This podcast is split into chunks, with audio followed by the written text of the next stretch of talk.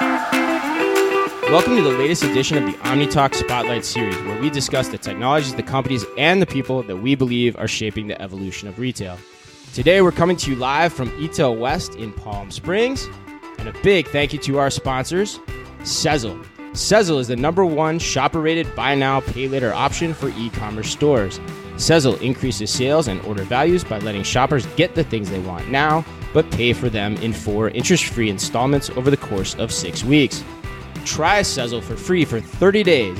Visit get.sezzle.com slash etail. That's get.sezzle.com slash etail.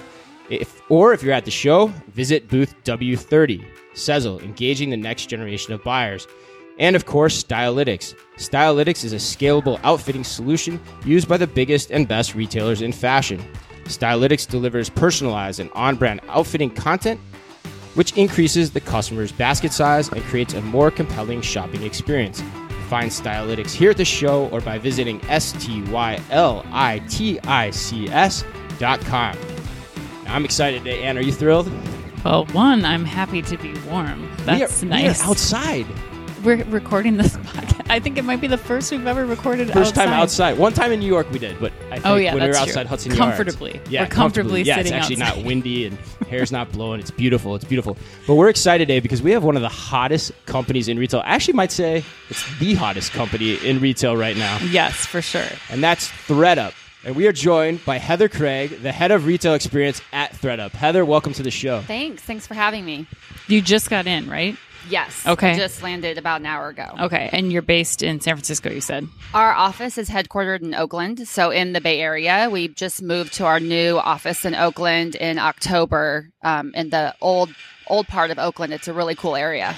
And so tell us a little bit about you and your background first before we get too far into ThredUp. I want to hear kind of what your backstory is. So I'm born and raised in Orange County originally. I had my first job in retail at 15 at Kids R Us as a stock girl. Really? It wasn't the most glamorous job. How did I you- know this is shocking to hear. Yeah, how'd you pick Kids R Us? I really don't know. I just wanted to try a retail job, and Sure. it was one that I could They were kind of hiring. work the hours with my school. What was Kids R Us? I don't even remember that. Was that like a standalone concept? It was all kids Oh my clothing. God. I don't. Jeez. Okay. it was a very interesting experience, but it is what kind of started my interest in retail very early on. Um, when I I say I got my first real job in retail was when I was 19 at Nordstrom, and I got hired as a salesperson in the handbag department. Ooh. which is like favorite. Love that department. I was going to school full time, getting my degree in fine arts, but then also work, working full time. So it was perfect to be able to get 40 hours a week as a salesperson while still going to school. Things just sort of ran together. And next thing I know, I'm an assistant buyer for Nordstrom as their accessory um, assistant buyer for the Southwest Oh wow. and that just sort of like led me to that path. Um, I finished school because I was just a few months short of that when I got offered the position as the assistant buyer, Okay. and I was like, I need to just finish school. This buying thing might not work out long term for me. I don't know. so I finished, um, and that kind of took me to uh, St. John Knits in Irvine. I worked there for a couple of years. My first like real vertically integrated company. Then got married, had kids, moved up to Seattle, lived up there for about eight years, and worked at Tommy Bahama, leading their women's division Okay. for the retail and e-commerce. And then most recently, before I was at ThredUp, I was at the North Face for seven years, Hmm. and I ran their uh, buying and merchandising for the retail stores and for their e-commerce business. Wow. For both sides of the business. Yeah. Wow. That's impressive. I'm a big believer in omni-channel, and it really started early for me. Yeah. Uh, kind of scary to say before the internet was around. So I love that that's sort of my thing. It's kind of our thing too. I think you know, even though we're named OmniTalk, so this is mm-hmm. perfect. This Yeah. is perfect. Well, I think your company too is probably embracing that wholeheartedly, and I'm guessing you, you probably have a lot to do with that as well. Tell the audience, if you will, a little bit about ThredUp, just from a background perspective, like what it is, how it started. Because man, you guys are blowing up pretty big. Sure. So we are in our 10th year. We are the world's largest secondhand resale website in the world. We carry all women's and children's clothing ranging from Old Navy, Target, all the way up to Louis Vuitton, Gucci, the full range. We are, we originally started with our founders when they were at Harvard Business School and they were experimenting with this idea of trading in their shirts for hmm. credit. They found the experience not to be great, kind of an awkward experience. So they said, let's try something different to make it more hassle free, make it easier, a little more comfortable for people to sell their used clothing without having to walk into a store and feel that rejection of someone not accepting your item. It is so judgy too. It really isn't. It makes you really uncomfortable. I'm like, I swear these are cute. I promise. it? I only wore them like two times. once. Yeah, I know. Just trust me. Um, so I think They're they, not mine, honestly. they they learned that early on that there was a lot of um, interesting details around the business. It was just very different, and it sort of evolved to where it is now, which is super powerful, huge. We have four distribution centers, millions of units across the country. Um, we acquire all of our inventory from people like you that have great sense of fashion and you have clothes in your closet and you just want to get them out. So it's really the easiest way to kind of clear everything out of your closet and really be able to control kind of, you know, what you can make back on your items. And and tell us about what the process looks like for customers right now. Like what are the options that they have if they want to participate? So right now, if a customer has never shopped with us, first time experience, they'd go on our website, they'd set up their account. That's an important part because otherwise you don't get money if your account isn't set up. So I always remind people, don't be afraid because you want to get you want to get credit back. Right, right. Um, so they have an option to select a clean out kit, which is a traditional clean out kit that would give them credit to ThredUp. Okay. They could do a donation kit, which means it's still the same kit, but all the proceeds and um, funds go towards an organization of your choice, which the customer can select which one. Or we now have the option of getting a partner clean out kit, which means in light of the Gap announcement, a customer can go on and say, I want a clean out kit that does Gap credit Okay. instead. So the bag arrives in their store or in their home. It's folded up. Um, it opens to the size of about a laundry hamper. Maybe holds 40 items, kind of depends on the item's time of year. Load it up, send it in, and within a few weeks, we process it, we photograph it, we get it all up on the site, and we get it sold for you really quickly. So you're doing all the processing then it's all going to one of these four distribution Mm-hmm. centers. So that's the that's the experience as startup started. But you mentioned Gap, you've been in JCPenney, Macy's. Um, tell us a little bit about that part of it. And you've been you're head of retail experience for Mm-hmm. ThredUp. Tell us just a little bit about when that started and what that experience has kind of looked like now. Sure. I know that from very early on, there was always a vision of ThredUp being able to power apparel secondhand for everybody. And so a few years ago, I had an opportunity to meet our CEO and we started talking a little bit about what would retail stores look like if ThredUp had them. What would they feel like? How would they smell? How would they, you know, look? Just sort of like what would that experience really be? Knowing that we want to we want it to be different than what you're maybe used to Yeah. normally. So that sort of just led us into talking a lot about retail concepts and one thing led to another and I ended up joining the team to kind of take the lead on that um, in partnership obviously with him and all the vision that he'd already set in place. So we started off saying we want to just experiment. Like these stores need to be little laboratories for us to Okay. figure out what works and what doesn't work. Because there's still a big mystery to be solved around customers that prefer to shop in a store. so you guys went into your own physical stores first. First, yep. You did? Wow. Yep, okay. we did. And we were very strategic about the kind of models we did. We wanted to try an outlet center. We wanted to try an outdoor lifestyle mall. We wanted to try kind of a main street feel. So we were very strategic around short term leases, um, getting in the right locations for the experiment. It wasn't always the right location for Forever. the business, Yeah. but it was more to just learn and figure out a lot of things about our customer. And that started to evolve in a way that allowed other brands to see our brand is different than just a place to unload your clothing. Mm-hmm. They started realizing that there's treasures in here.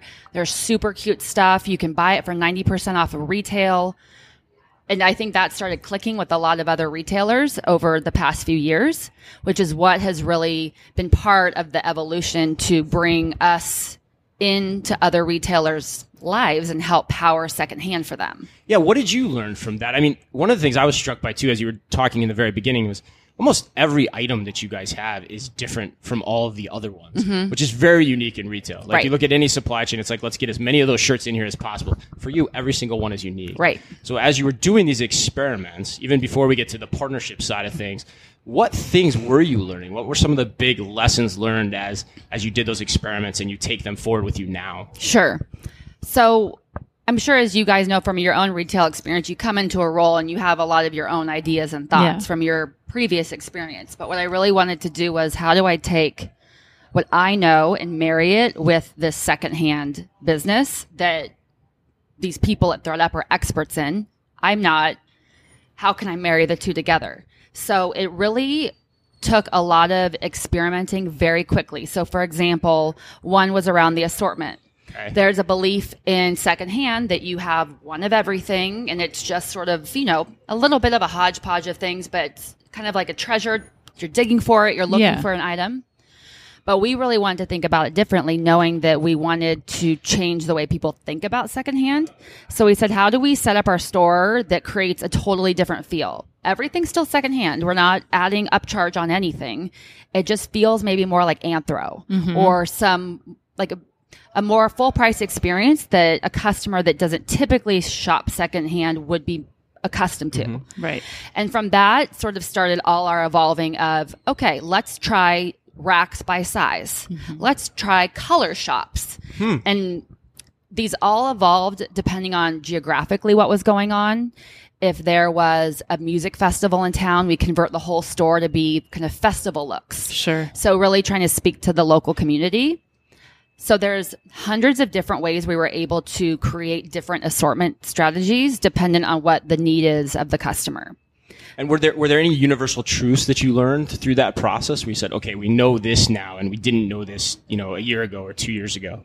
Yeah, we definitely learned that customers um, really have no issue carrying their ThredUp bag into the store. So we had a store in a mall, and we would see women walking through the mall pulling their clean out bag to the store. And that was very interesting because they just had to call and schedule a pickup with the post office. But they would rather bring it into the store themselves, which I thought was kind of interesting when our whole model has been online. Yeah, it's fascinating. The amount of effort we will go to to avoid the post office today, within the backdrop of this entire retail conversation, is mm-hmm. fascinating. Yeah. I would I would ask women too, you know the post you drove past it on your way here. You Yeah. could have just dropped it off. And they're like, "Well, we feel better just giving it to you guys." Like they felt like it was in the hands of the brand instead. Um, we also found that unlike online, the store shopping experience was very much um, like an emotional thing. So they wanted to be mm. inspired by mannequins and outfits. They weren't going on a site and typing like white button down shirt. It's not a mm-hmm. search process. Exactly. Right, so we really had to constantly reinvent the look and the feel of the store every single day to keep it look looking really fresh. But what we found that was really interesting is any outfits that were on mannequins just sold. And it was different than my previous experience because it was only one. So mm-hmm. that makes it really hard when you're doing a mannequin display. You can't necessarily have all the same items right around it. Right. No. But it's more giving the vibe and the feel and kind of giving the inspiration to the customer, which they loved. so you try to play in like the general arena of what's around the mannequin. Yes. Got it. Yeah. So we definitely be, for example, like festival wear, we'd be like long sleeve floral tops in these certain brands, this type of jeans. So it still has like a common thread, but it wasn't going to be exactly what's on the mannequin is what they could buy. But those mannequins drew a ton of customers in and they loved it. So who was styling the mannequins? And we what did. you our did, our the staff yeah, our and- intor- internal retail team. We have Okay. um, a number of folks that have background at Anthropologie and North Face and IKEA that have a lot of merchandising experience that help with that. Yeah, I think that's something to me that's so interesting as, you know, we look at this surge in re- in the resale market, but you know, it does take a certain skill set to be able to make, you know, piles of clothes that are coming in look appealing to shop. as you think about scaling this or about doing more shops or or even going into some of the partner shops, what does the staffing look like for that? How are you thinking about the teams of people and like making a consistent ThredUp experience across all of those spaces? So there was a lot of learnings around that the first couple years with our stores where Yeah. it felt originally like we really had to be hands-on. Like we needed lots of staff. We needed people with these skill sets, which some of that was true, but also if you do better sort of pre-planning in advance and making sure the assortment is like perfect and you've nailed it, you don't have to rely on the staffing as much. How, sorry, Heather, how are you doing that? Are you having to like kind of hold back certain products because you know you're going to send them in? Because you can't necessarily count on the inventory always being there. Is that you're shaking your head? Yes. Is that It's a little bit of a combination. Okay. I like to always give credit to my traditional buying background because there is good things that come from that. Yeah. Um, where I use sort of my open to buy merchandise planning to build an assortment plan Mm-hmm. of a concept. Okay. And then we use the products, the millions of products on our site to fill into those concepts. good? So it's still very curated and the products have to tie together. So we do a lot of work now where we identify the brands, the price, the color, all these things. So when the product arrives to the store, it's really easy to figure it out Mm-hmm. versus maybe a few years ago it arrived and they just open a box Right. and no, you can't tell what the theme is. Yeah, that's awesome because th- there's been so much talk of the DTC brands lately too and how they've been performing. But the one thing we've always talked about, and I, you have to have a point of view.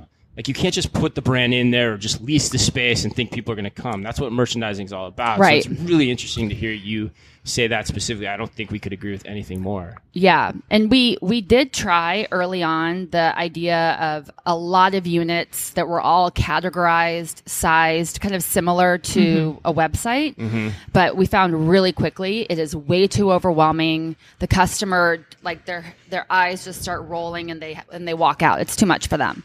So being very tight and edited um, driving the customer online for everything else that we can, and then constantly refreshing, even if it's daily, every single day, updating the mannequins or sending a new product drives that sell through to a really high level. And that's important. It's having an opinion about what you think people should buy. That's Right. why they're coming in there. They want to see that. That's Right. great. I think that gets lost a lot of times. Okay, but so transition to the partnerships. Like Gap, big announcement last week. Mm-hmm. Huge. You've had other big announcements too, which we'd love for you to touch on. But transition from learning in your own stores to Mm-hmm. now that. So the Gap partnership is is big and it's very much focused on driving supply for our brand. So we're very much more focused on distributing clean out kits and trying to get clean out kits into every everybody's closet. Hmm. And Gap being one of the biggest brands is a perfect brand to partner with that can help us do that. So there is the other side of it that is more that brand circularity, that fashion element that we aren't doing yet with Gap, but we are focusing on that clean out supply side of things where they we can really help generate some new traffic for them, generate some repeat visits for them um, by giving customers clean out kits and giving them credit to shop back with Gap again. And how is that the same same process then at some of the other retailers you're working with too? The partnership that we have with Macy's and JC Penney's is more similar to kind of our store experience to where Okay. it's a very tight curated assortment. We continue to work with them to evolve it and fine tune it as far as where should it go in the store, how many units, but we really think keeping it tight, focused on maybe three categories feels like the right thing.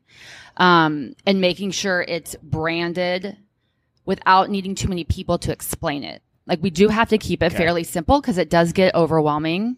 And to the point about staffing, not every retailer can staff these shops to the level that we might all want. So we have to make it like self-service Right. as I much imagine as you're possible. learning through this process Yeah. too, right? Yes. Well, as you look to the future, then how, in terms of what you know now, how do your own stores play out? How do partnerships and and opportunities to distribute through their channels? How do you guys look at that collectively? Then, say three, five years out from now. So right now we're really looking at our own stores to continue be continuing to be experimental for us. Mm-hmm. So for example, right now we're doing a lot of experimenting around pricing. I just want to test different pricing on different categories, brands in a physical store based on geography versus some of the digital learnings that we have on pricing. So there's things like that which will enable us to be uh, ha- have more of a point of authority when we're working with these brands and tell them this is the price that this item will sell. We know this because we've done the work and it's already proven out that way. So those are some of the exper- experiments that we're trying to do in the store, as well as some other experiments around mobile shopping, conversion, kind of beta testing things with our customers that just benefit ourselves too. Mm-hmm. And then we imagine that that will continue to feed into some of these partnerships that we're doing. At this point, do you know if you expect more of your own stores or more partnership relationships going forward? Like, do you know how that's going to play out at this standpoint? It's I, I've learned at ThredUp, you never know.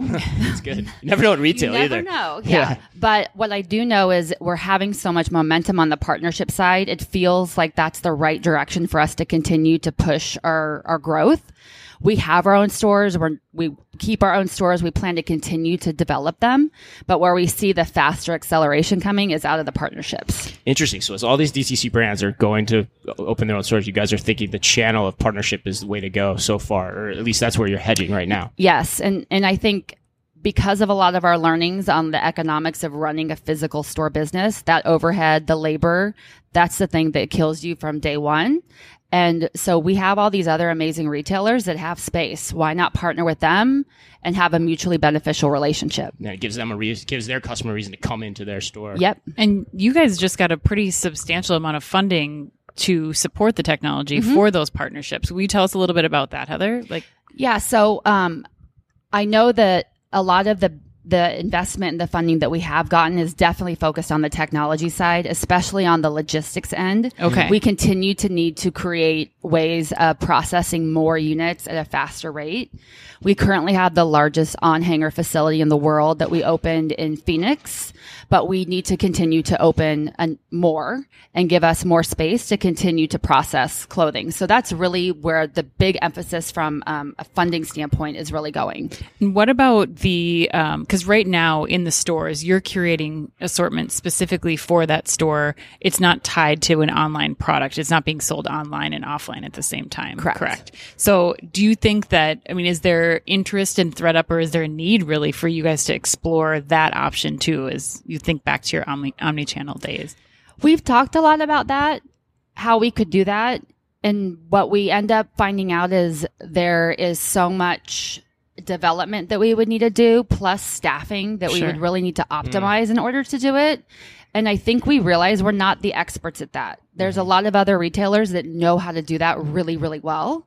We know how to get them secondhand product at a great price and Right. get it to them fast. Right. So that's where we've kind of said, I don't know that that's where we can really make big change. We can really help support these retailers that know how to do that. Yeah, that makes So sense. like buy online, pick up in store, Mm-hmm. pick up at partner. That's not really something right now in the in the game plan, or is that We're continuing to explore it Okay. from a partnership standpoint for our own stores. We do a lot For your of- own stores? For our own Okay. stores, we do a lot of.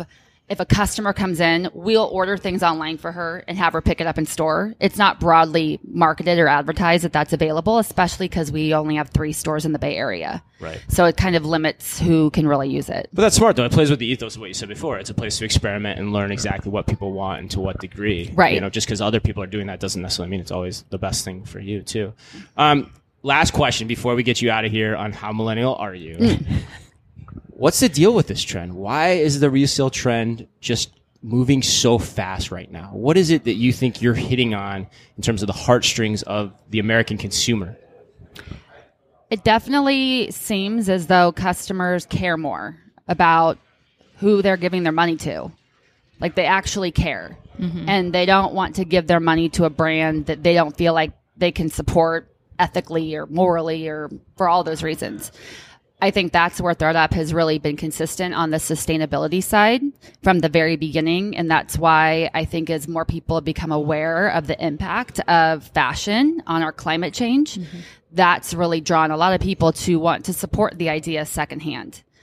I also think just fashion in general has changed a lot. There's a lot more kind of androgynous styles, a lot more mm. things that are just sort of classic that don't change as much as they used to.